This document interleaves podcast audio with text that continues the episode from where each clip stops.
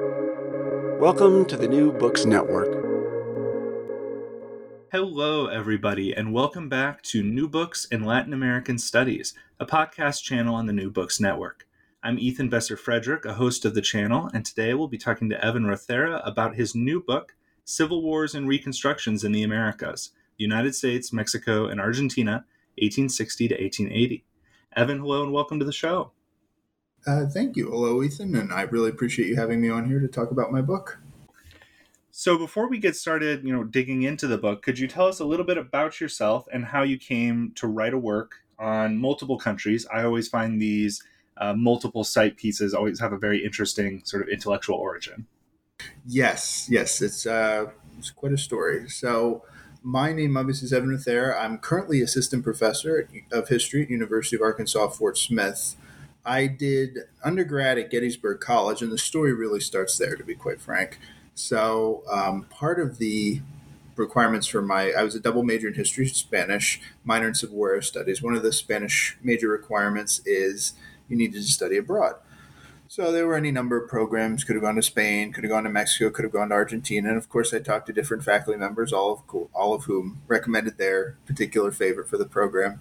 Um, and I decided to go to Argentina. I studied in Mendoza, which was a great experience. Um, and while in Mendoza, I was taking an Argentine social history class, and I came across, and it was almost one of those. It was kind of like a throwaway reference that you see sometimes in a footnote.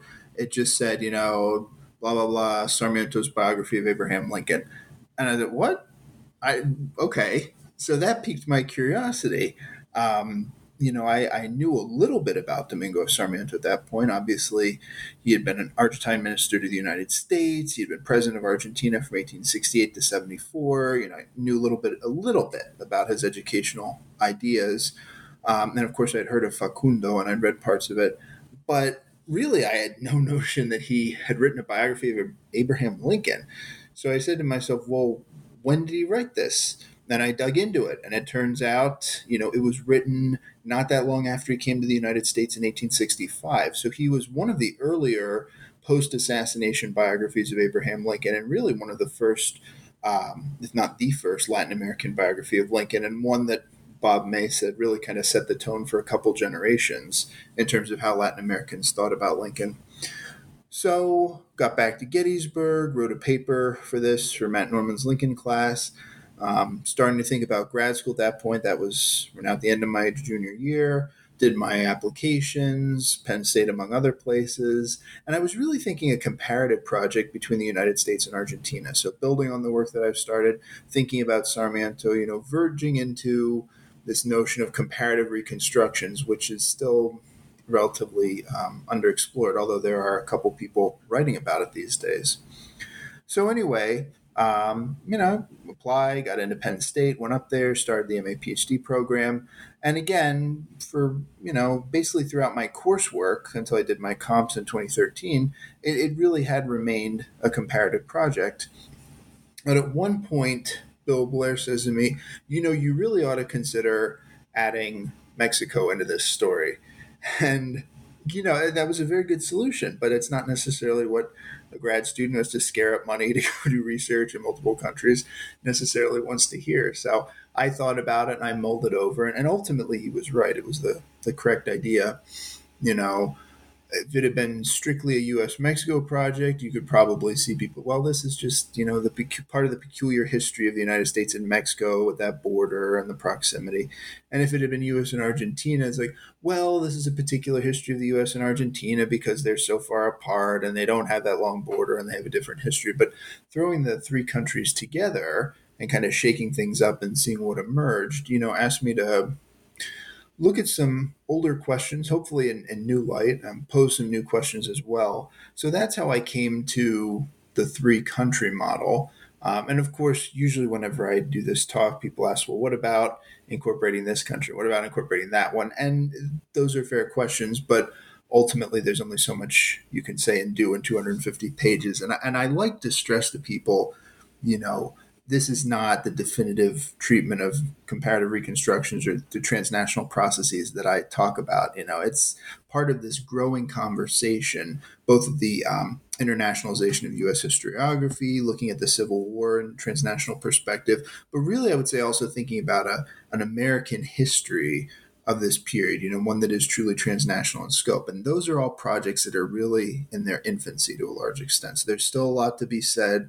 There's still a lot to be done. Um, this is not the definitive or the final word by any stretch of the imagination. So, for all young scholars who are looking at potential dissertation projects and thinking along these lines, my advice is don't be discouraged at all. There's still a heck of a lot you can do in a lot of different places, too. So, all that to say, you know, that's how I kind of came to the project. Um, and, you know, the writing of it, there were some. Um, there were some things that flowed very easily, and there were some pieces that uh, took a little bit longer to write. So, as I suppose you would say is the case with any book. Um, and after I left Penn State, I went to Sam Houston. I was a year there as a lecturer. Then I came here to Fort Smith as assistant professor. So there are a couple moves along the way, and um, you know, all along I was tinkering with the uh, project, and then you know, LSU gave an advanced contract. Got very good feedback from the readers on the first draft, and you know, now it's in print, and I'm very happy with the final product. Well, thank you for sharing that. I, I think in a vacuum, I would have maybe guessed the addition of those countries in the other order. I think I would have guessed U.S. and Mexico to start with, sort of Argentina added in. So it's interesting to hear it's the other way around. Mm-hmm. Well, let's start into the introduction and what this book wants to say about, well, what this book says. I shouldn't say wants to say, what this book says about the relationship between these places. So the introduction lays out the three countries you examine, as you just said, the United States, Mexico, and Argentina. And it also introduces that the book is going to be into, sorted into two parts. The first part is the liberal defense uh, of republicanism against reaction in the 1860s, and the second is the rise of the politics order and reactionary violence in the 1870s and all the sort of messiness that comes with winning, uh, quote unquote. So, could you talk a little bit about the the processes or the common historical experience that these three countries are undergoing that, for you, uh, paints a picture of a, a broader hemispheric experience? Sure, sure. So, and we always like to talk about the Civil War and the American Civil War and the Civil War era. And usually, when we do that, it's not a very precise terms, right? We think about, well, obviously, the Civil War we're talking about is the U.S. Civil War. Um, so, one of the things that I really got interested when I started this project is yes, okay, we, we all know the chronology of the U.S. Civil War, 1861 to 1865. But if we look a little broader, sort of in North America, you know, there's Mexico, again, that long border with the United States. Mexico goes through its own war of the reform, its own civil war, starting in 1857, ending in 1861. So, about the time, you know, the United States is falling into civil war, it seems like Mexico is coming out of it. Only we know that's not the case, right? With the suspension of the interest on the debt payments and then the tripartite intervention, all of a sudden Mexico is replunged back into civil war. And this one occurs simultaneously with the one that's happening in, in the United States. And then we have Argentina, and that civil war is really an outgrowth of the wars of independence um, you know, this persistent conflict between unitarios and federales, Juan Manuel de Rosas, who's eventually ousted. Then there's a new caudillo, Justo Jose de Urquiza, and he's eventually ousted. So we have kind of this fascinating moment in 1860-61 where the three countries are either, in the case of the United States, moving into civil war, in the case of Argentina, kind of moving to a new it's really a new period with the conclusion of Pavon. And then you have Mexico that's kind of in between civil war. So there's a slight break almost. Um, and so that fascinated me quite a bit, you know, because again, if you look at the historiography of the U.S. Civil War, there's a lot, and, and I'm not, you know, being hyperbolic here. There's been a lot written about it. I think somebody estimated fifty thousand books. That's um, a damn lot of treason and ink spilled on this topic, but there's very little that really looks at the war kind of beyond the bounds of the United States. And usually, when it does, it's often the um, look across the sea, Britain and France, and maybe Russia to a lesser extent, a little bit of some of the German states, Prussia, you know, Italy to the extent Italy existed yet. So, you know, it's mostly an east west axis. But my point is, let's reorient things. Let's look north south. And all of a sudden, when you do, right, you find that the United States is not uh, the only country in the hemisphere going through a civil war. You know, you have multiples going through a civil war and civil wars that look, in some respects, quite similar to each other. Um, not necessarily in the size of the armies per se, but kind of in how people are framing them. You know, so in the case of the U.S. Civil War, you know, we have what the Confederacy, this new organization of states that is disgusted with the way the 1860 presidential election left. They said, "To heck with it. We're out of here. We're gone. We're going to form our own nation." And a lot of people at the time said, "Well." you know, what's driving this Confederacy? And we know that slavery and race sat at the heart of things. Um, but people at the time said this is, again, you know, slave oligarchs. You know, they use that language of oligarchy, slave aristocrats. They're very, very careful in, in how they frame this. You know, and a lot of Republicans, Lincoln included, thought this whole thing was basically a planter coup. So, you know, the, the slave oligarchs are in the driver's seat right now, but let the sensible people of the South kind of come to their senses and this thing will stop. But but people are saying again, you know, the the North, right, the, the United States, this shining beacon uh, to the rest of the world, John Winthrop's city on a hill, is being what? Um, it's being threatened by slave aristocrats, and now of course Mexico and Argentina, you know, there weren't anywhere near the number of slaves there. Um, certainly not at that period because slavery had been abolished in both places. But even if you rewind the clock to the wars of independence, the number of slaves are much smaller. So, in that sense, you have kind of a different context. But at the same time, you know, in Argentina, again, people are tossing around that language of oligarchy and aristocracy. And then in Mexico, I mean, this is probably the clearest cut case of it. The Civil War, you see the same thing. When the French intervene, when Napoleon III decides he's going to try and reconstitute that French New World Empire, and when he puts Maximilian on the Mexican throne, I mean, they don't even have to do any heavy lifting in saying democracy and republicanism is literally threatened by these, well, psychotic European princes who are trying to destroy democracy. So in each case, right, people are looking at these wars as I mean, they're important in their own right, right? Lincoln's right that the Civil War is, for a lot of people, the last best hope of Earth.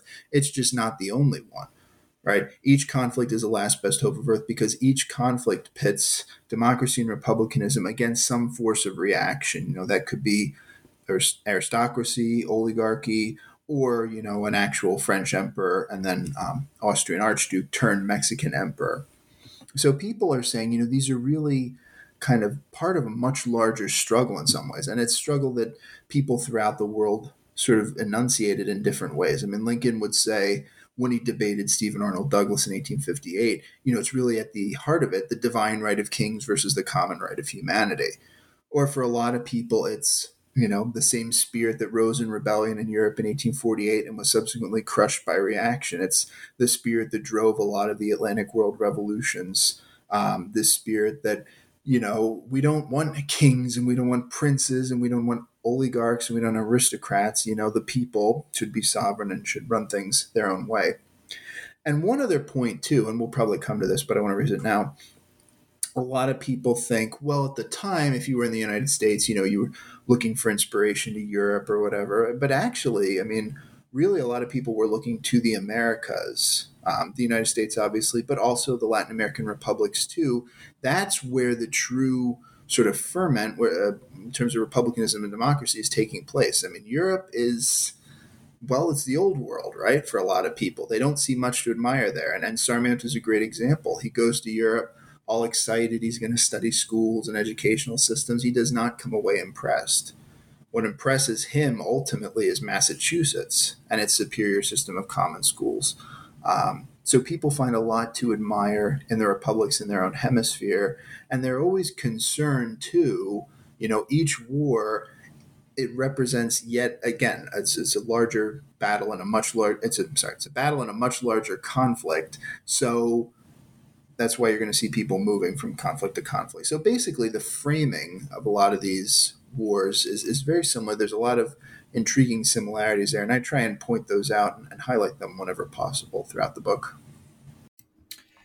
And the connections between these places are literal, they're personal, they're ideological. There's a number of ways that they're connected.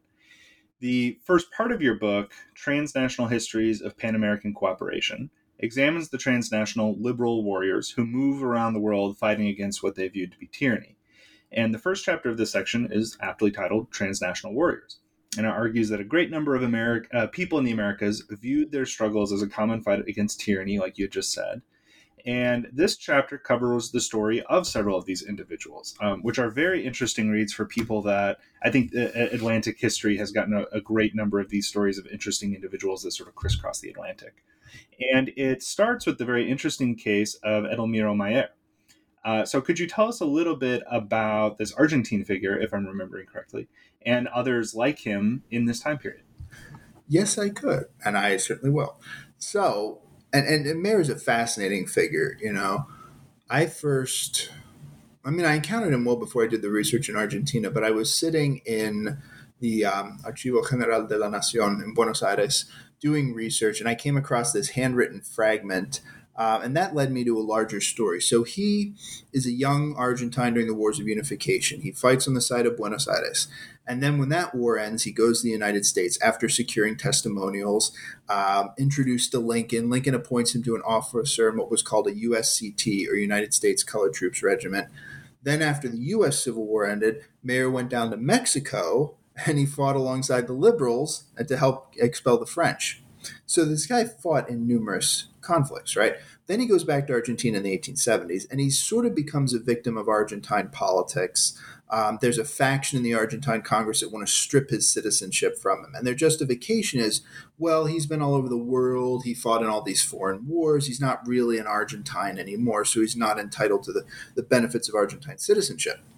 And there was a, there was a really angry reaction in Congress to this. And Aristobulo del Valle gave this very fascinating address, and he really scolded the people who are trying to do this. He said, Would you have stripped Lafayette citizenship for fighting alongside the Americans in their revolution against Europe? Would you strip, strip Garibaldi's citizenship for what he did in Uruguay? And of course, the answer for him is no. And he was disgusted. He said, You know, Mr. Mayer was fighting in a much broader American cause, right? And I love that phrasing. He fought in a broader American cause.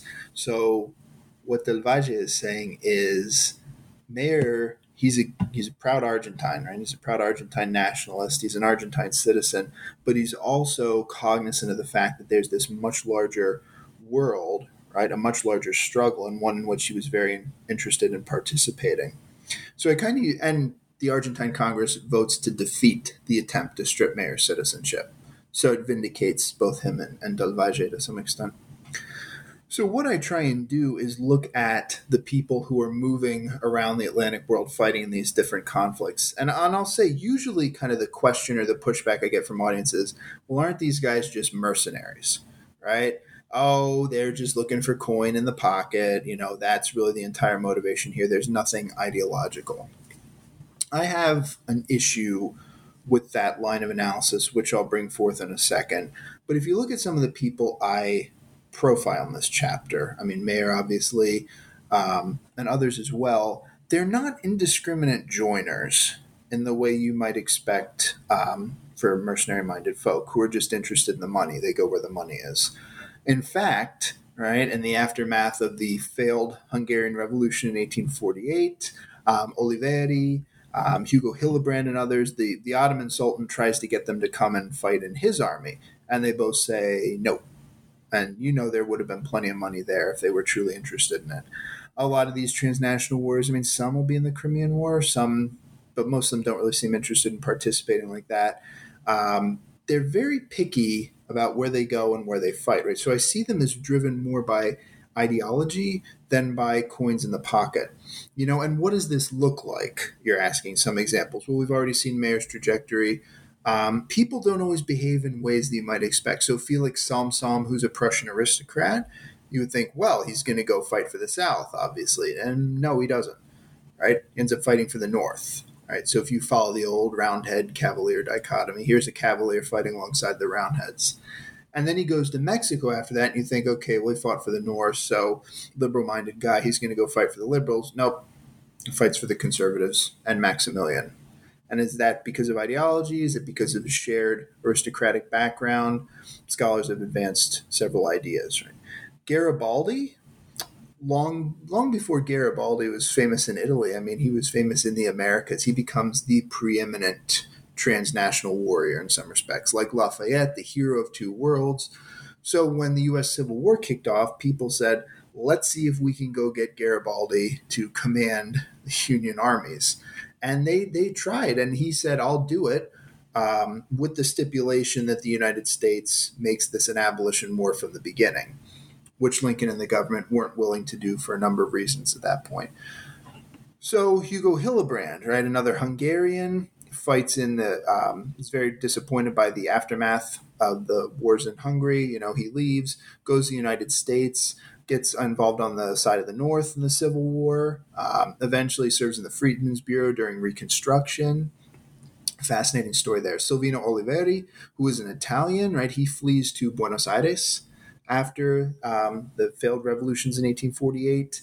He then gets involved in the wars, the latter stages really of the wars of unification, fighting against uh, Urquiza at that point and, and vindicating the cause of Buenos Aires. And it's very quick where this Italian immigrant is starting to talk about, you know, the sacred cause of our home. And he doesn't mean whatever's going on in Italy at that point. He means Buenos Aires, and he's barely been there for a year. Um, so some really fascinating people, and I can't hope to capture all their stories, you know. And and again, couldn't even capture all of them in the book due to due to space limits. There's also some you know kind of baffling trajectories in there too, right? There are Latin Americans who fight alongside the Confederacy. Um, Santos Benavides is probably the most famous example, uh, but Jose Quintero also famous. Some people have hypothesized because of their class backgrounds, because of their, especially for Quintero, because of his um, slaveholding background, it makes him more sympathetic to the Confederacy. But still, it leaves us with people who, as Grant say, said, fought for one of the worst causes that mankind had ever fought for up to that point. You know, what do we do with that? Or John T. Pickett, you know, long dismissed as kind of a crank, right? But again, in his initial stages look more like some of the others. He goes and fights in the revolutions of 1848. He's a big Kossuth fan. We know that fails. He's back in the United States. Then he gets caught up in the filibustering movements where he tries to uh, get involved in these expeditions to wrench territory away from the Americas, principally Cuba, but he looks elsewhere. Then he concocts this I don't know how to, what to call it other than a bizarre scheme where he and Kossuth, you know, with help from the Dominican Republic, are going to conquer Haiti. And then after conquering Haiti, they're going to turn and, you know, restart the revolution in Hungary. And that obviously doesn't go anywhere. And then he goes to Mexico as a Confederate diplomat. He does so badly that he really damages, not that the Confederacy had a huge chance with Juarez's government, right? But it, you know, a better diplomat might have at least had a shot of getting something going. Uh, that doesn't work. So I, I, think I see Pickett as more the reactionary impulse, showing that again most of these transnational warriors tended to favor what we would call liberal causes and liberal ideas, but some of them clearly did not. And again, the point here being, we often see wars as while they're confined to nations or this preposterous idea that history somehow stops at national borders. And I mean, these these transnational warriors really put the lie direct to that point and show us that no, it, it in fact does not. They're cognizant of this broader world, and more than that, it's not just words. I mean, they are willing to go fight, you know, to vindicate these principles.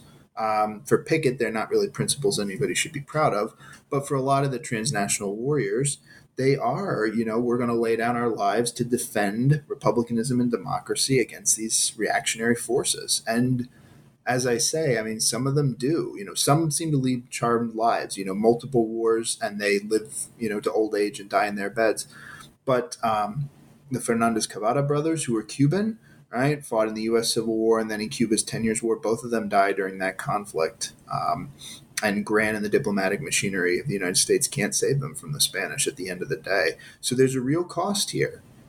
And I don't know about some of you, but when I teach, you know, the American Revolution, we talk about Jefferson, then we get in the Atlantic World Revolutions, obviously. And there's a famous quote from Jefferson, right? The tree of liberty must be watered with the blood of tyrants. And we maybe look a little askance because of Jefferson's ideas about revolutions and race but a lot of people subscribed to that idea at the time you know, that the tree of liberty has to be watered with tyrants, and that sometimes revolution is the only way to shake off tyranny. But they would also agree with Jefferson, you know, about the the price of liberty is always going to be eternal vigilance. So they're all they understood. I mean, these are fragile experiments in the New World, and there are powerful forces that want to destroy them. And I'd say probably a lot of us have a renewed appreciation of that point especially in, in recent years too. I mean, democracy does seem very stable in some respects and almost the default mode of governance for a lot of the world, but it's also fragile, you know, and sometimes we forget just how fragile. But I think they had a very concrete understanding of that. And so that's what drove a lot of these transnational warriors to go to these conflicts.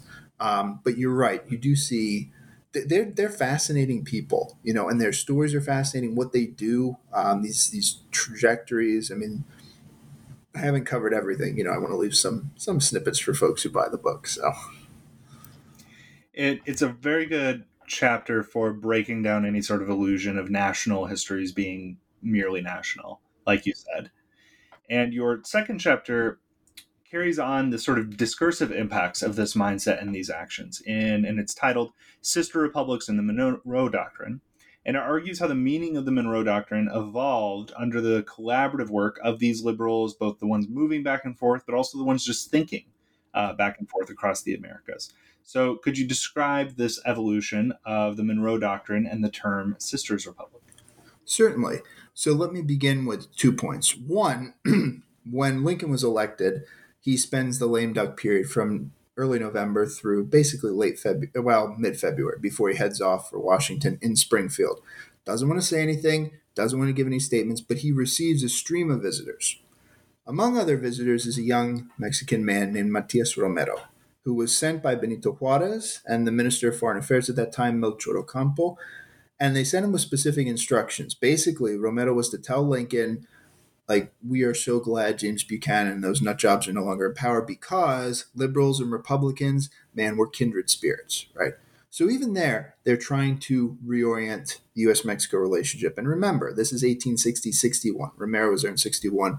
So really, less than 13 years after the end of the U.S. war with Mexico, which, um, for those of you who might not remember so clearly, that was when you know, Polk manufactured a war with Mexico. The United States ended up by taking half of Mexico's national territory. So a bruising conflict.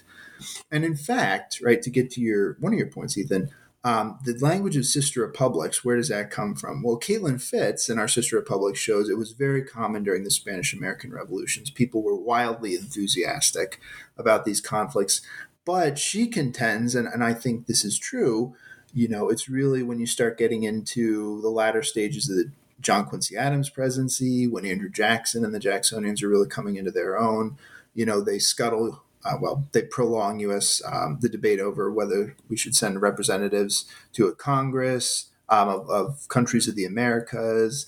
Sister Republic starts falling out of vogue, and then you know, for a lot of people, the U.S. war with Mexico kind of killed the concept in the sense that you know, in a world filled with hostile threats, why on earth are sister republics making war on each other? So part of this chapter, you're right, it's a direct extension of chapter one. It shows again more transnational warriors, right? Highlights, I would say, the reemergence of the language of sister republics because people are seeing these two conflicts, the um, U.S. Civil War and then Mexico's War of the Reform slash French intervention, as braided, as intertwined. So you'll see things in there where Ulysses S. Grant, for instance, writes to Andrew Johnson and says, as long as Mexico's war endures, our Civil War doesn't end. Right? They see them as really linked. And so a lot of what I try to do is go through and show, well, what does that mean? And you're going to see people raising money. You're going to see people volunteering and going to fight in this conflict. You're going to see um, people making a mockery out of the neutrality acts, you know, completely ignoring them, and Andrew Johnson doing absolutely nothing to enforce them. Um, so there's a heck of a lot going on down on that southern border. And Johnson could enforce the neutrality acts when he wanted to right? They stopped the Fenian incursions into Canada and they broke that up pretty quickly. He had no interest in halting anything that was going on on the southern border. So part of what I'm doing in here, again, showing the um, again more more case studies of transnational warriors, also the reemergence of sister republics, the reorientation of the U.S. relationship with Mexico, which again most people would say was it hit a nadir in the late 1840s and it really didn't improve for a lot of the 1850s. Um, but here it starts to improve. And a lot of this is this experience of passing through braided or linked civil wars. Now, the Monroe Doctrine, of course, you know, we think of that as a statement by the U.S. We say the Monroe Doctrine, but really it was John Quincy Adams, you know, that wrote it uh, for Monroe's state message. So the Monroe Doctrine basically said, you know, European incursions into the Americas um, would be dangerous to the peace and security of the United States. Right? Very concerned because this is again 1823. We're seeing emergent Spanish American republics, but some are still trying to shake the shackles off of Spain. And there's a concern that France, um, or Spain or other European powers would come in and try and pluck up these young republics. And so the Monroe Doctrine, which again the British kind of got behind, which is why it was somewhat effective, said stay out, you know, stay out this hemisphere. What's interesting though is we think of it as unilateral, right? We have this tendency, well, this is a US thing, US U.S. declaration toward Britain, and Latin Americans were sort of you know caught up in this to some extent, but but not really as agents, more as um, people that the U.S. was going to protect or whatever the case may be. And then we get to the end of the 19th century, and you get the Roosevelt corollary and the interventions, and the Monroe, Monroe Doctrine becomes a real problem in U.S. Latin America relations. But here, what I found is fascinating and not necessarily what we might expect um, a lot of Mexicans are very adept at invoking the Monroe Doctrine as and using that as an argument that the United States should, in fact, intervene in this conflict, should do something. They can't stand idly by. So these language of sister republics, but also, why won't you vindicate the Monroe Doctrine? And they're picking up on lines of attack in U.S. politics as well. You see this throughout newspapers, people's speeches, correspondence, stuff like that. Why, why don't we? want to vindicate the Monroe Doctrine? Why would he allow this um, pestilential French Emperor Napoleon III to intervene? Why is he going to be able to um, subvert, you know, a democratically elected president like Juarez and build a, a monarchy on the ruins? You know, so there's a, a real push um, among both Mexicans and people in the United States that says, "Hey, we've got to do something." And so the Monroe Doctrine becomes collaborative, this statement against empire in some ways, not just sort of a general European stay out. It's, it's really redefined, I would argue, in this period. The next chapter pulls concrete examples of this evolving understanding of the United States relationship with the rest of the Americas uh, in a way that is kind of a little bit unbelievable uh, from the 21st uh, century perspective. The third chapter is called What to the Mexican and the Argentine is the Fourth of July, and it examines the celebration of U.S. nationalist festivals, especially the Fourth of July, across the Americas. So, in this reemerging and reevaluation of the sister republics relationship, what caused Latin Americans to celebrate the Fourth of July, and what do these celebrations tell us about this period? Very good questions. Thank you. And I mean, there's a number of things. So in Mexico's case, right, you see some Fourth of July celebrations during the war, as again, the two countries are redefining their relationship, putting it onto a better footing, cooperating in their dual civil wars, uh, and especially with the the aid I discussed in the last chapter. So you really start to see it in Mexico in 1867, and the first draft of this chapter I showed to Mark Neely, and I don't think he would mind me sharing this he said, uh, when I was reading it, I nearly fell out of my chair. And I figure if you can find something that makes Mark nearly nearly fall out of his chair in surprise, then you know that's that's pretty cool. And again, I had never really thought about well the Fourth of July celebrations in Mexico and Argentina, um, you know, and so really again, from 1860 to 66 ish, you find some. They tend to be more sporadic. There's a very impressive one in 1865. Um, a commercial agent. Whew, he uh, he had some very strong things to say, you know, about the United States' duty toward Mexico and what it should do to help expel the French and defeat the imperialists. And I think Andrew Johnson was a little tweaked about that. It felt like he was observing, um, sorry, taking away some of his authority. So that didn't end well for that particular diplomatic official. But a lot of these Fourth of July celebrations, they, you know, you saw a lot kick off in 1867. They really accelerated from there. You know, they became a way for both countries to sort of, as a tangible way, demonstrate this very different relationship now, you know, to friendship, cooperation. And here's a good example that I often use with people um, 1867, right? Maximilian is captured at Querétaro. His army is defeated. He's put on trial. He's executed in June of that year.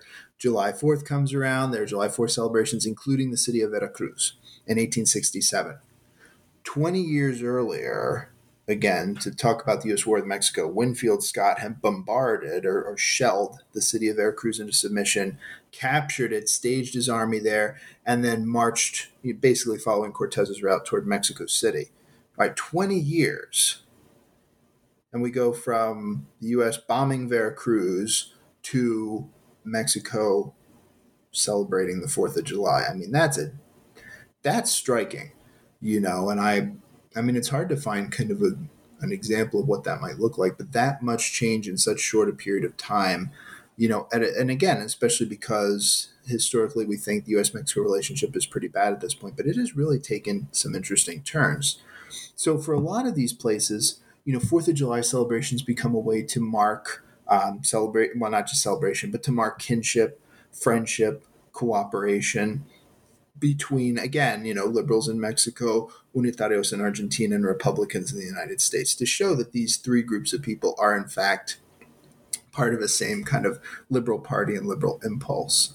Um, that's you know that's one reason i mean it could also be strategic you know you're seeing more and more us investment especially in mexico but also in other places um, so imagine there's some strategy as well but i find you know there's a lot of genuine ideological sympathy between, again, the, the liberals in Mexico and the Republicans in the United States. Um, and initially, this chapter was a little bit broader. There's a lot of material I found about um, Mexican nationalist festivals being celebrated in other places that I had to leave out for the sake of the argument. But I will return not the argument, sake of uh, page length. But I will return uh, to that in a, in a, future project. So there's still uh, quite a bit to be said about national celebrations, both um, those we would characterize for U.S. and those we would characterize for other countries in the Americas. Um, but the really interesting thing too, as you read this chapter, is to think about, you know, what are people choosing to celebrate? And the fact of the matter is, you know, Mexico is celebrating the national birth of a country that in 1867, you know, less than 20 years before, had taken a heck of a lot of their national territory. And that's striking.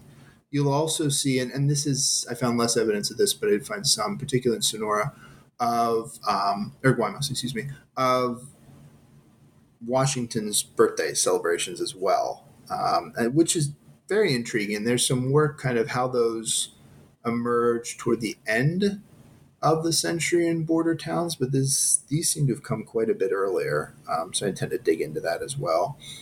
So hopefully that answers your question. Yes, and your fourth chapter takes all of this and starts to compare what these sort of groups of people that we've been talking about that see similarities between each other. What do they actually do when they have some power and say over their country? And you argue they do quite similar things.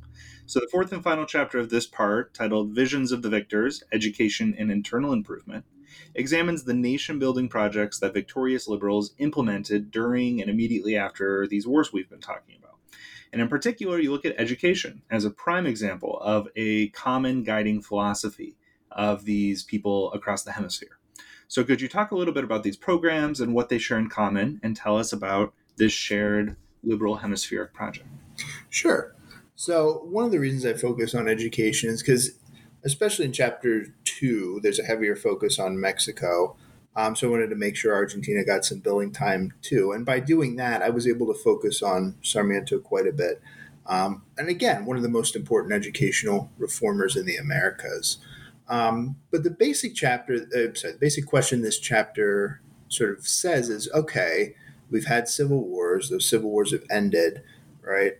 the victors have to figure out ways to knit their countries back together because very few people that I know pass through a civil war. It's like, ah, oh, we'll take a lackadaisical attitude and hope it never happens again, right? You want to do something that makes sure, especially with the scale and devastation of these conflicts, that that doesn't get replicated anytime soon, if indeed at all. Right. So a lot of what the victors are trying to do is put together what we would call programs of modernization, what they called internal improvement. Um, and for the United States, again, you think kind of Henry Clay's classic American system, right? Internal improvements in the forms of roads, canals, and we're a little bit later than Clay now, so you can add railroads, which have come into their own, telegraph wires. Um, you know, especially in the United States, Republicans tend to bump up the tariff whenever possible. National banks, right? So they're trying to develop the country's infrastructure, and you see the same things in Mexico and Argentina. Um, again, one of the problems too, and this is the case for all three. You know, you have a lot of sort of rural outlying areas, and their access to markets has always been somewhat dodgy. Um, canals certainly help with that, but for a long time it was rivers and flatboats. So, you know, for a while, if you were in Illinois and you were a farmer, I mean, you weren't going to drag your stuff to New York City overland. You were going to go to the Mississippi River, put it on a flatboat, take it down to New Orleans, and do it that way, or hire a young Abraham Lincoln to do it for you, as the case may be. Um, but with more canals, um, especially, and then railroads, all of a sudden distances started shrinking, right? So there's this sense in all three countries that we could conquer space. Um, so there's a phrase that Calhoun used back when he was a nationalist before he became a sectionalist, right? Let us conquer space. Um, so that's sort of the reigning idea. We want to knit peripheries into centers, right? We want to make sure the hinterlands are incorporated. Um, there's this, you know, there's another side of that coin too, that there's also persistent rebellions in these countries. So if we develop roads and railroads, that gives military forces kind of easier access to put these things down. Um, you never want to lose sight of that point, to be fair. So all three groups, Republicans in the United States, liberals in Argentina, I'm sorry, Unitarios in Argentina, liberals in Mexico, they're thinking kind of and we call it development mindset, right? And they're self consciously looking at what the other countries do and borrowing from them too, right? So Sarmiento, as I said, as a very young man in the 1840s, he went to Europe, did a tour, uh, basically for the Chilean government. He was in exile at that point, and eh, he's not really at all enthusiastic about what he sees. Then he decides to go to Massachusetts, and there's where he finds true inspiration. Talks to Horace and Mary Mann. So he links into these Atlantic world reformers, and he had read widely, right? So he knew about them and he had background about them. Um, and they, in turn, were in correspondence with other people. So Sarmiento translates in the 1850s some of these uh, ideas about education into practice in Buenos Aires. Um, and again, all three groups are saying and they're they're adhering to the classical line. You know, a, a, republic has to be built on the base of an educated citizenry. If you don't have them, then the whole thing isn't going to work. So he wants educated citizens. And I was telling a class today, you know, if you think about kind of what would life look like for you if you couldn't read or write, if someone had either, you know, you chose not to go to school or someone had deliberately withheld education from you, all the things one wouldn't be able to do in this world and how easily it could be taken advantage of. Um, you know, and, and Sarmiento is concerned about those things too. He, he sees the problem of caudillos, the problem of Rosas and Santa Anna in Mexico as kind of a function of the fact that, you know, education is not as widespread as it should be you know, give the people education, modernize the country, and destroy, as he sees it, barbarism that way. Um, that, of course, creates a certain reaction, but we'll get to that at some point. So they're interested in education, they're interested in internal improvement. There are some darker sides to these relationships, and one of them comes in policies toward indigenous people, right?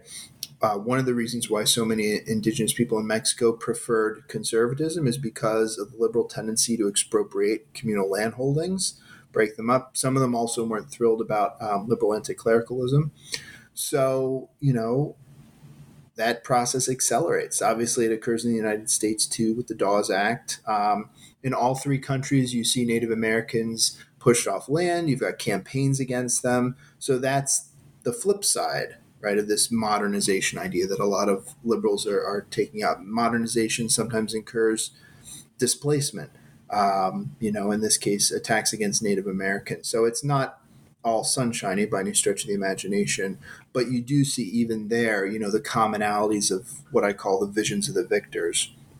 And again, ultimately, the point I think we want to remember is you've got people who are trying to figure out how to put countries back together, strengthen them, and really, I mean, whether they enunciate it or not, they're trying to do what Sarmiento uh, addressed in Facundo, and that is fix the problem, you know, destroy the barbarism that created, you know, the problems in the first place. Um, so there's a lot of attempts during Reconstruction in the United States. Um, let's put a free labor model in the South. Let's fix the backwardness of slavery, people would say. Um, that did not work, of course, to the point where in the 20th century, Eisenhower will say the South is the nation's number one economic problem, um, and he's not wrong. You know, so there's a real effort to try to do these things. How successful they are is another story. But again, the notion that um, modernization, better uh, educating the populace is going to have some real positive results is a, a, you know idea that a lot of policymakers throughout the Americas found very persuasive and tried to enact. This, uh, perhaps unfortunately for the protagonists of this book, is the sort of high moder- high watermark of them able to carry out their ideas purely as they envision them. As the second part of your book, Comparative Paths to Order, examines how all three countries faced destabilizing revolts by the vanquished and by some unhappy members of the victorious parties, and sometimes even ensuing civil wars. So, chapter 5 begins this second part, and it's titled The Problem of Order, Not Mexicanization Violence in Politics, 1861 to 67. And it focuses on the anxieties of disorder felt by victorious liberals who are glad to have won these wars, but maybe not so happy to find themselves in charge of a war torn country. So, could you talk about these fears, what the heck Mexicanization is, and the emerging politics of order that comes out of these periods?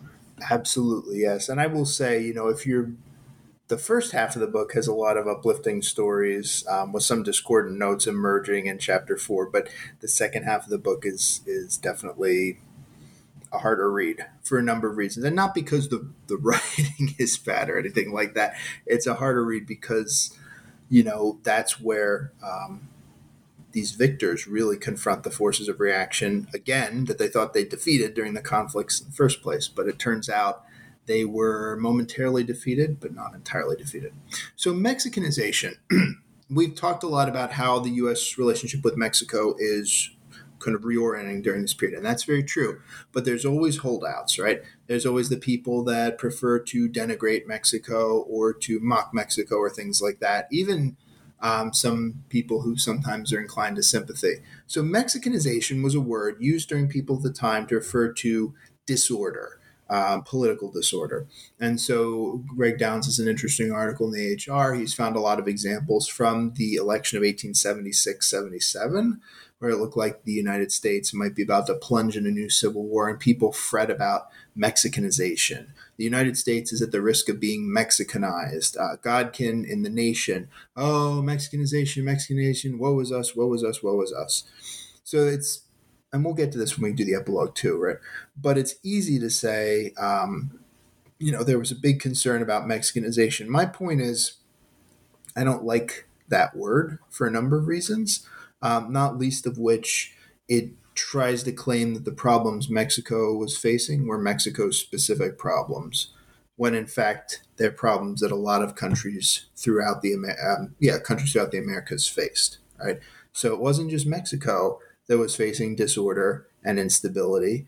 Um, and it wasn't just Mexico where revolutions happened following civil wars, and it wasn't just Mexico where you know, um, the forces of reaction threaten to take down national states. It's the United States, and it's Argentina as well.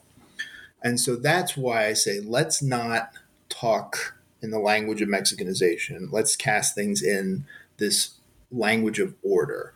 All right. And we're going to have to deal with order throughout the subsequent chapters. All right. And, and how do you interpret order? I mean, some people would say, well, isn't order kind of natural part of society. I mean, you can't have complete disorder. That would just be chaos and anarchy. So sometimes the state has to guarantee order. But that's the that's the rub of it, isn't it? Right? What is the state doing to guarantee order? And there's no question that Porfirio Diaz's Mexico, for instance, right, has a lot of order, but it also has a pretty high cost in terms of freedoms. So in this period, again, which I call 1861 to 1867, so for Argentina. That's after the Battle of Pavon with the early kind of actions toward tamping down some of the uh, caudillo resistance, particularly El Chacho. With the United States, that's going to be the period from about Appomattox through the Military Reconstruction Acts when Congress definitively seized control of Reconstruction from Johnson. And for Mexico, that'll be the period basically the French intervention from beginning to end. You know, they're always dealing with these problems of order and and disorder. You know, so each country, for instance, let's talk with Argentina since it came out of its civil war theoretically the earliest. Okay, Mitre wins at Pavon. The Argentine Republic takes place. Um, the interior provinces aren't happy. There's a lot of people in there that say, we don't want any parts of this uh, Porteño led modernity. That's not for us. That's not our thing. We don't want to join. So there's resistance by gauchos and by caudillos. Um, and El Chacho is the most famous example of this. So what the Argentine army does is it sends various, uh, well, the government sends various portions of the army to these internal provinces to try and tamp down the disorder, right? Stop these violence, stop these rebellions. And at one point, um, and I look at the correspondence between General Paunero and Rivas, and Paunero laments, you know, Rosas could keep order all his life. Why the heck can't we? And I'm not sure if he was asking rhetorically or not. It doesn't seem like it. But the answer to that is, you know, because Rosas's order was so caught up with tyranny, right? It involved denying people's denying people liberties, and that's the quote unquote problem, right, with democracy and republicanism. And um, you don't deny people liberties theoretically, and you know you may have these problems of order. So these these states are facing these problems, and they're facing pretty concerted resistance. And sometimes it's traditional army to army fighting, but sometimes it's more what we would call guerrilla type resistance. And you see a lot of that across the U.S. South, of course, and in Argentina to some extent. I'm sorry, in Mexico to some extent as well. Um, so, how do you fight against that kind of violence? You know, and this is the, I mean, our Civil War ended at Appomattox, ended at Bennett Place and Stand Watie's surrender. But there were people at the time who were saying to Lee, disband your armies, you know, send everybody into the hills, turn this into a giant guerrilla fight. Um, and if you think about that, how horrifying things could have become, you know, imagine, you know, years and years and years of protracted guerrilla resistance, you know, all the casualties this would have uh, caused, the problems you know, it's it's I mean, it's a very good thing that the U.S. Civil War didn't take that route. Although you could argue, and people have, the Reconstruction is an insurgency. Um, so all that to say, right? You have countries over the same period grappling with the problems of order. You know, to how much should the state, the national state, do to guarantee order? Right? How much is too much? Um, is there a problem in somewhat draconian methods? I mean, Sarmiento historians have said maybe as governor San Juan, he ordered the assassination of El Chacho, right? Debated to some extent. Um, and Sarmiento, you know, would say, well, sometimes you have to, you can't, you can't treat these people gently if they keep rebelling, right? You have to stop the violence, or else the country just goes into a death spiral of, of violence and rebellion. Um, but then there's the problem too of, you know, if you don't necessarily win at the polls politically, I mean, technically, you know, in democracies and republics, one waits for the next election. I mean, Lincoln says it famously you can't appeal or shouldn't appeal from ballots to bullets. Um, but the problem is not just in the case of the Civil War, which was an appeal like that. During these periods of Reconstruction, all three countries, you're going to see these frequent, repeated appeals from ballots to bullets. People who are going to seize violence as the weapon to secure what they want. So the glimmerings are there in 1867, even when um, you know the liberals are flying high because they won their conflicts, but some of them are starting to see that you know there are real problems here in the making. The sixth chapter, so ending with those rebellions, is actually quite helpful because the sixth chapter picks up titled "Suppressing Rebellions and Punishing Rebels." And it argues that governments, in a way that maybe some historians underestimate or don't always capture, governments are actually quite capable of suppressing these rebellions when they choose to. And you'd already mentioned some instances where the state sort of chooses when to enforce its power or not at different borders. Uh, the primary issue, or at least a major issue you identify in this chapter, is that the, the victorious liberals, Republicans, Unitarios, for one reason or another, decide they can't sustainably keep putting down these rebellions um, for a variety of reasons.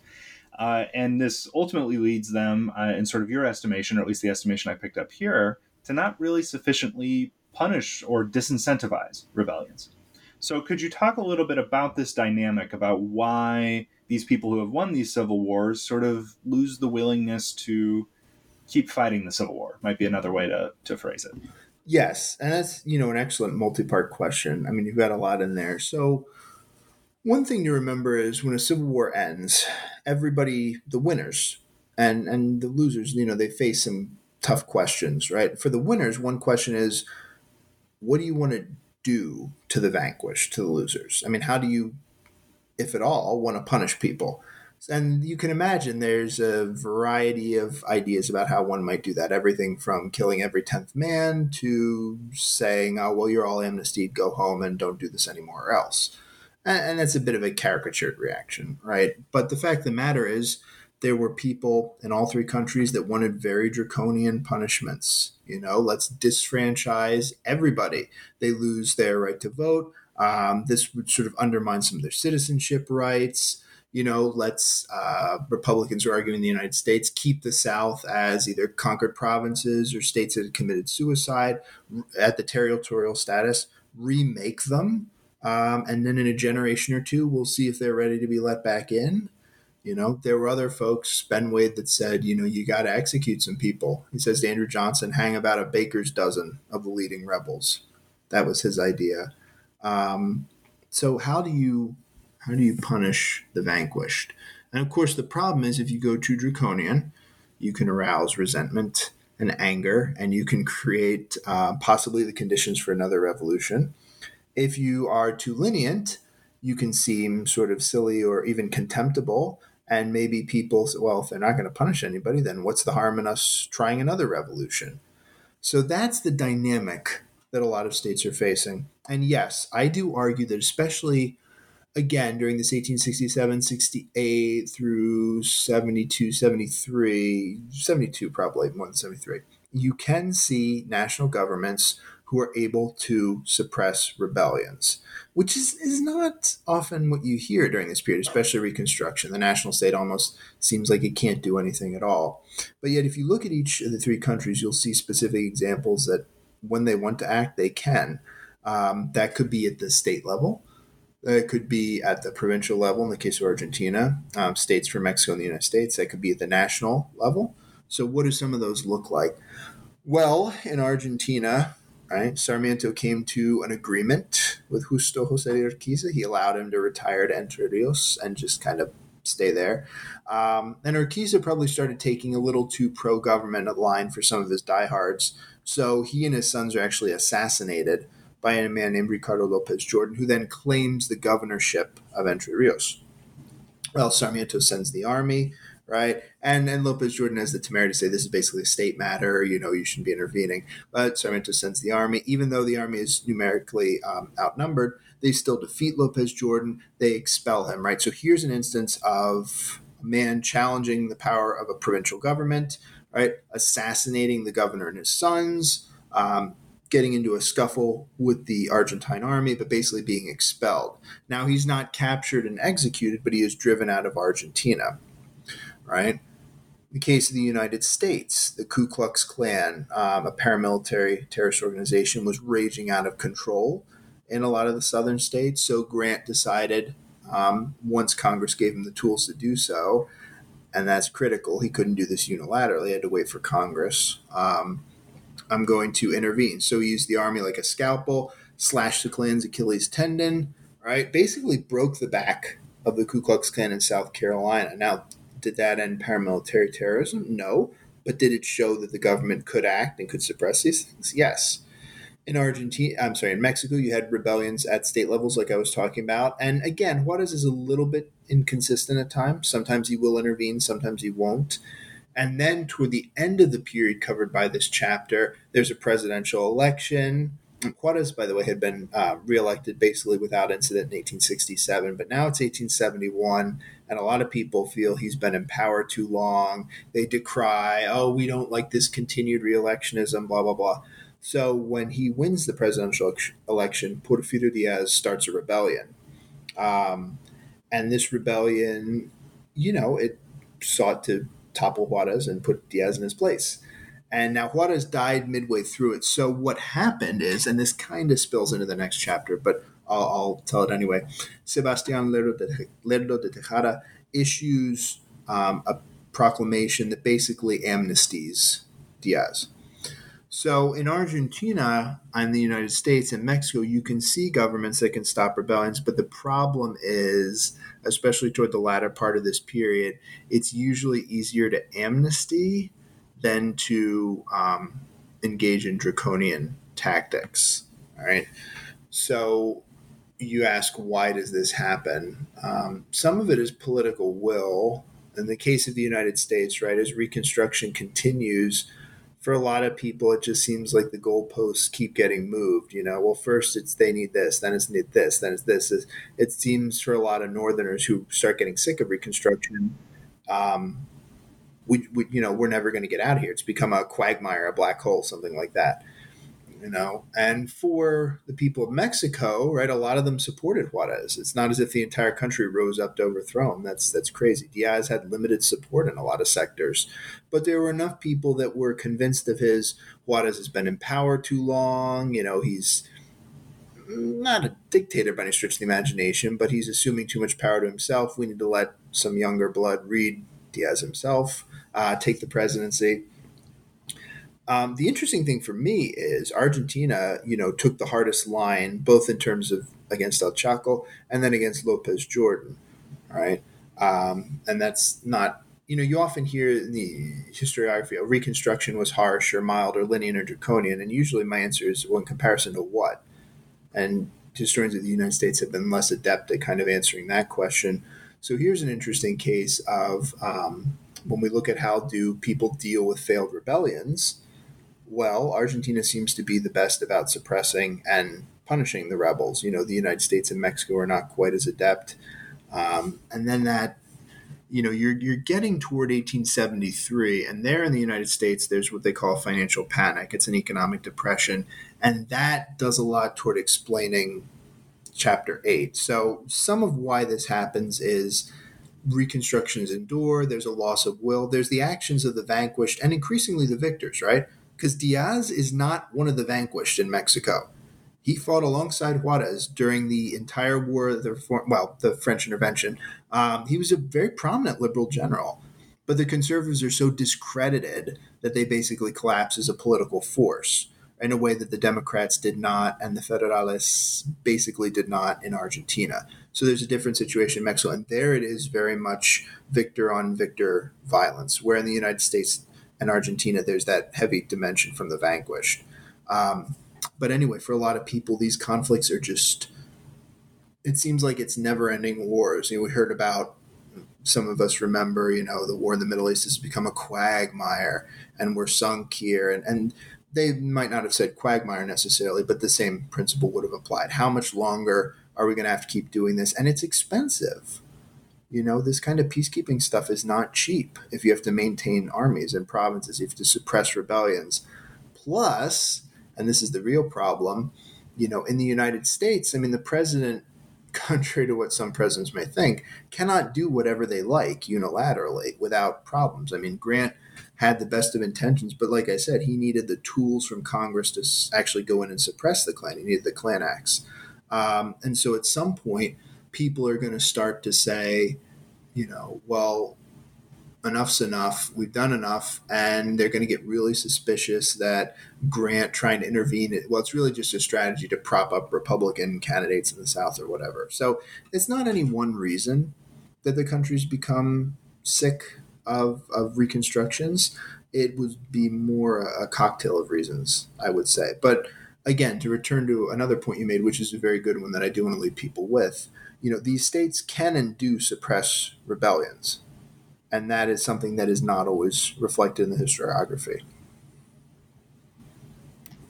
Yeah, very, very much. I, am much more familiar with the Mexican historiography, but you would sort of imagine that the Mexican state evaporated um, during this time period, which is not quite the case.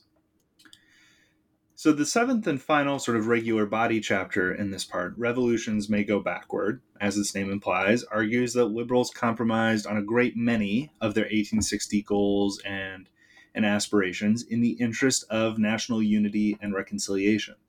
So, could you talk a little bit about this process and what weaving the nation back together again, what that looked like in each country? Because, like you sort of hinted at in, in, chapter six, it looks quite different from place to place. Mm-hmm.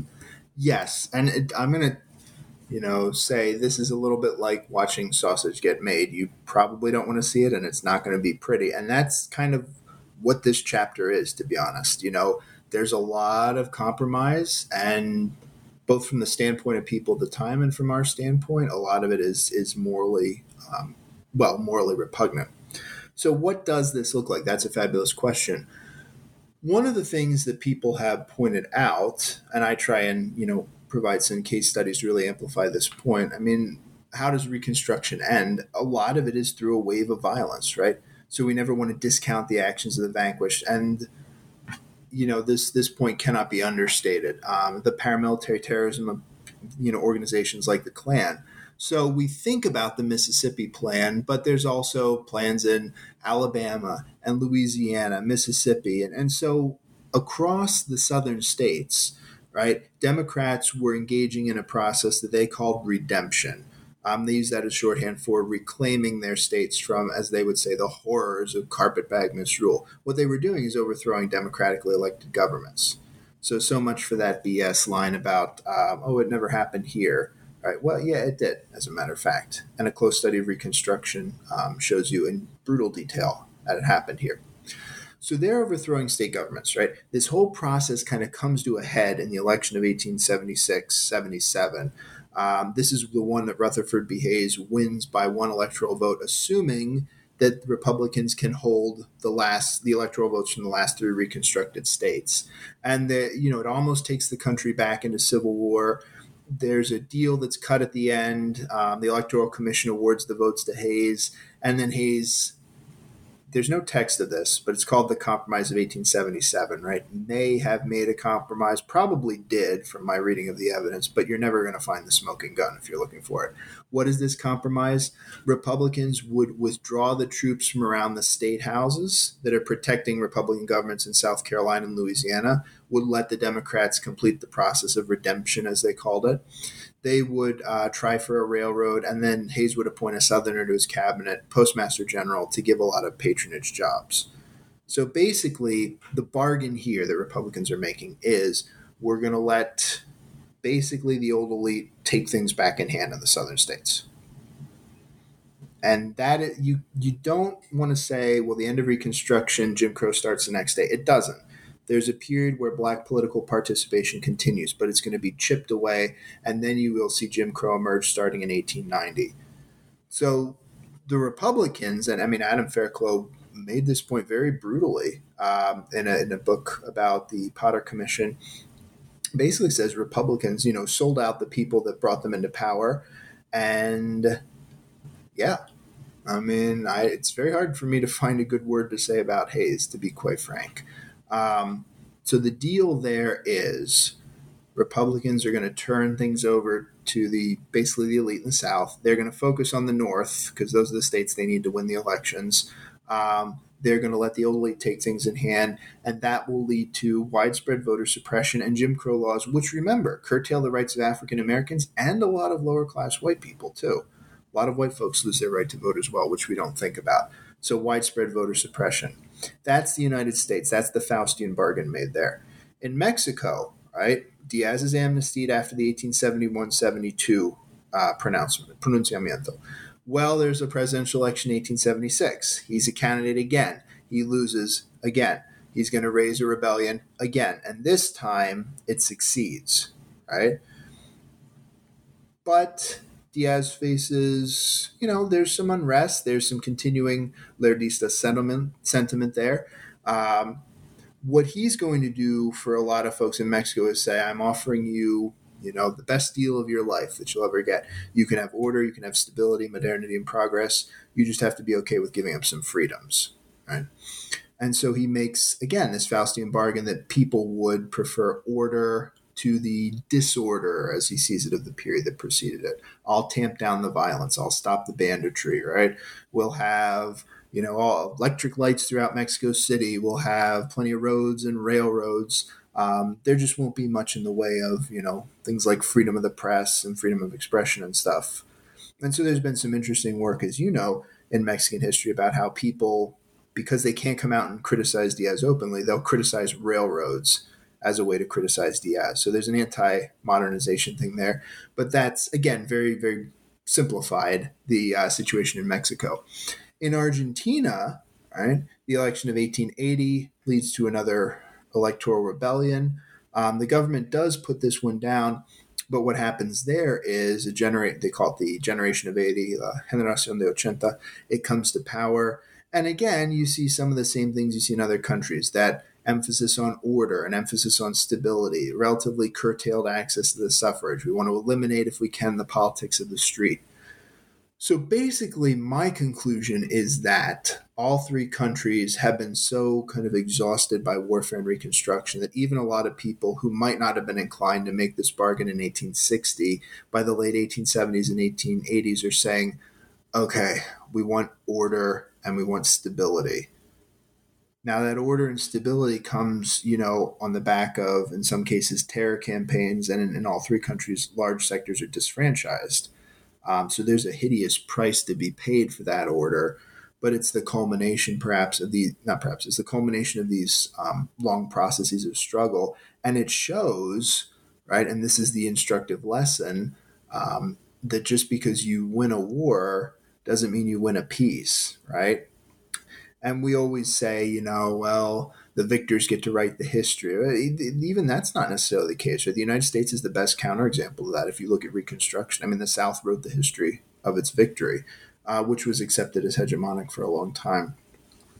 So that's kind of how that works. And again, you you'd have to read the chapter to get kind of the full story there. I'm trying to condense and give everybody a, an idea. But by 1880, all three countries, um, ironically, you know, because of these these Pan American dreams that we talked about at the beginning. They had embarked on this path to stability and order um, that again resulted in, in, disfranchisement and in national elites, especially in the United States, kind of giving up on large sectors of the country and letting, you know, the um, the Southern elite rule.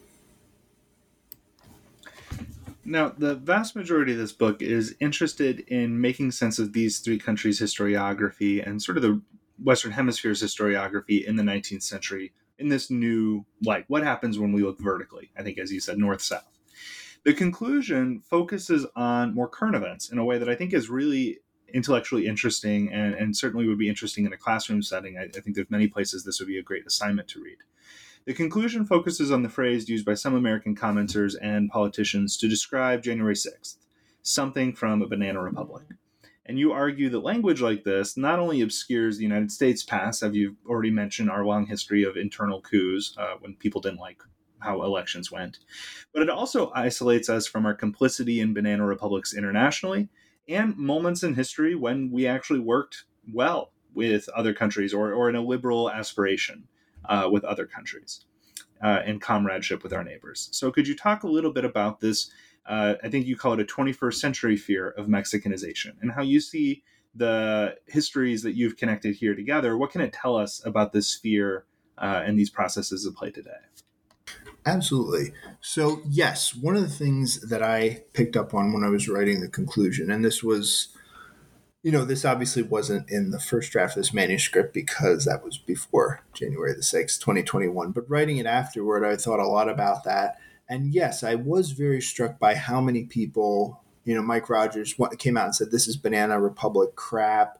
George Bush, it was much more polished. You know, these are the, these lamentable scenes of a banana republic. They should never occur here. But but the same idea, whether the language is polished or kind of vulgar, it, it's the same thing, right? The United States is not a banana republic. These scenes don't happen here because these are the scenes of a banana republic, which we are not. So they don't have. You know, it's a it's a circular argument. Um, but like Ethan was saying, one of the things that kind of immediately made my hackles bristle a little bit is this sort of reflexive, kind of unthinking condemnation. A, it doesn't reckon with the role that the United States played in creating the so called banana republics, right? Obviously, corporations like US Fruit, but the government itself, projections of power. So that I considered a little bit disingenuous. Um, but B, like I'm trying to hammer throughout this podcast this notion that oh it didn't happen here and this only occurs in banana republics right? It creates this artificial separation between the united states and the rest of the hemisphere. Um, and you, you, this is certainly not a new thing right? If you go to democracy in america you can see Tocqueville has this aside once where he talks about the differences between the United States and you know the in his mind barbarous countries of Latin America where they tear each other's entrails out. So it's not a new idea by any stretch of the imagination, but it's a frustrating one and it's a dangerous one because, again, the information that I've given you should allow people to say, well, wait a minute, what about during Reconstruction when Democrats, again, quote unquote, redeemed, which means they used violence to overthrow democratically elected governments? Are those not the scenes of Banana Republic? Henry Watterson in Congress in 1877 screaming that if Republicans try to inaugurate Hayes, Democrats should march 100,000 men on Washington, D.C. and inaugurate Tilden, Hayes' opponent, by force. That seems to me to be the scenes of a banana republic, right? I don't like that term in case hopefully my sarcasm is coming through, right? I think we should just stop using that, except, you know, to refer to historical documents and say, well, um, it's, it's just, you know, it's a very problematic one for an extreme number of reasons. So, like I said, banana republics, it obscures the U.S. role, but it also tries to create this artificial separation between the U.S. and the rest of the Americas. You can't really say, well, this didn't happen here. You know, in fact, it did. So once you've come to that realization that it not only happened here, but it happened elsewhere, then you can start really thinking about an intellectually serious history about violence, disorder, and instability throughout the entirety of the American hemisphere right? And looking at, you know, the fact that the United States did not escape this, it's suffering the same problems and issues that every other country did. And then I would also say Banana Republics kind of obscures the more positive side that I'm trying to convey here too, that we don't want to get lost entirely. And that is you know, oh, banana republics elsewhere, those, you know, and you hear, hear people say like turbulent Latins. I mean, I didn't think people said that in the 2020s anymore, but some do, you know, that's sort of ridiculous too. It, again, reinforces that artificial separation and it makes us forget all the people that privileged cooperation and privileged in uh, kinship, ideological similarity, right? And they didn't subscribe to this relentless xenophobia and demonization that you often see today of, of both sides by the other, or one side by the other, excuse me. You know, so they would be very disheartened um, if they looked at our politics and kind of saw some of the things that some people in the United States were saying about Latin America, or they would be disheartened by some of the things you see some Latin Americans saying about the United States because they say that that promotes the interests of the opponents, right? At the end of the day, it's it's just like a corporation. You know, you want workers fighting amongst each other um, instead of fighting with the boss, right? And the opponents of, of democracy and republicanism, and mark me, there are many of them in this world today. They want the United States and Latin America at each other's throats, fighting with each other, you know, squabbling with each other, not focusing on true threats, right? Then and now, I think you know you can make that same point. So my my argument is there's a heck of a lot of similarity between the U.S. and Latin America in some, you know, really unfortunate ways for everybody concerned, like the fact that we've all suffered this terrible violence and disorder and problems like that, but also in some positive ways. You know, and if we remember the positive ways and if we really emphasize and think about them, then I think we approach not only the history of this hemisphere in a different way, but also we can maybe approach um, the way we relate to each other today in a different way, which I would say could only be a good thing, especially given the problems of the previous administration's approach toward Latin America. Um, and of course, you know, January 6th, that's, it's a, for some people that really, you know, it's a problem mentioning that, but again, it's, it's not something you can avoid talking about, you know, and, and I can understand why people feel ashamed of those scenes and why we don't want to talk about, but we have to confront it. We have to be intellectually honest, right? And, um, again, starting with that and thinking about how this is not particularly unique in the United States, nor is this sort of thing particularly unique in the Americas, allows us to begin to see these broader histories of the Americas, which, again, are often obscured by many tendencies, not least of which is the one that says history stops at the nation's borders, which is utterly preposterous. but uh, there it is. Well, hopefully, and you know, it's in the context of bad events, but I, I, think we can start to see a spark of the the impulse you're hoping for in the reactions to the sort of fall, very false start coup attempt in Brazil uh, in the last year, uh, which I think sparked some like, oh, maybe we're not the only country going through uh, some of these dynamics. Uh, well, Evan, before we go, could you tell us what you're working on now or what you're working on next? Sure. Um, a lot of what I'm working on now is I was debating including some material in the book, but I decided not to. It it'll become the it, it's become the nucleus of my next project.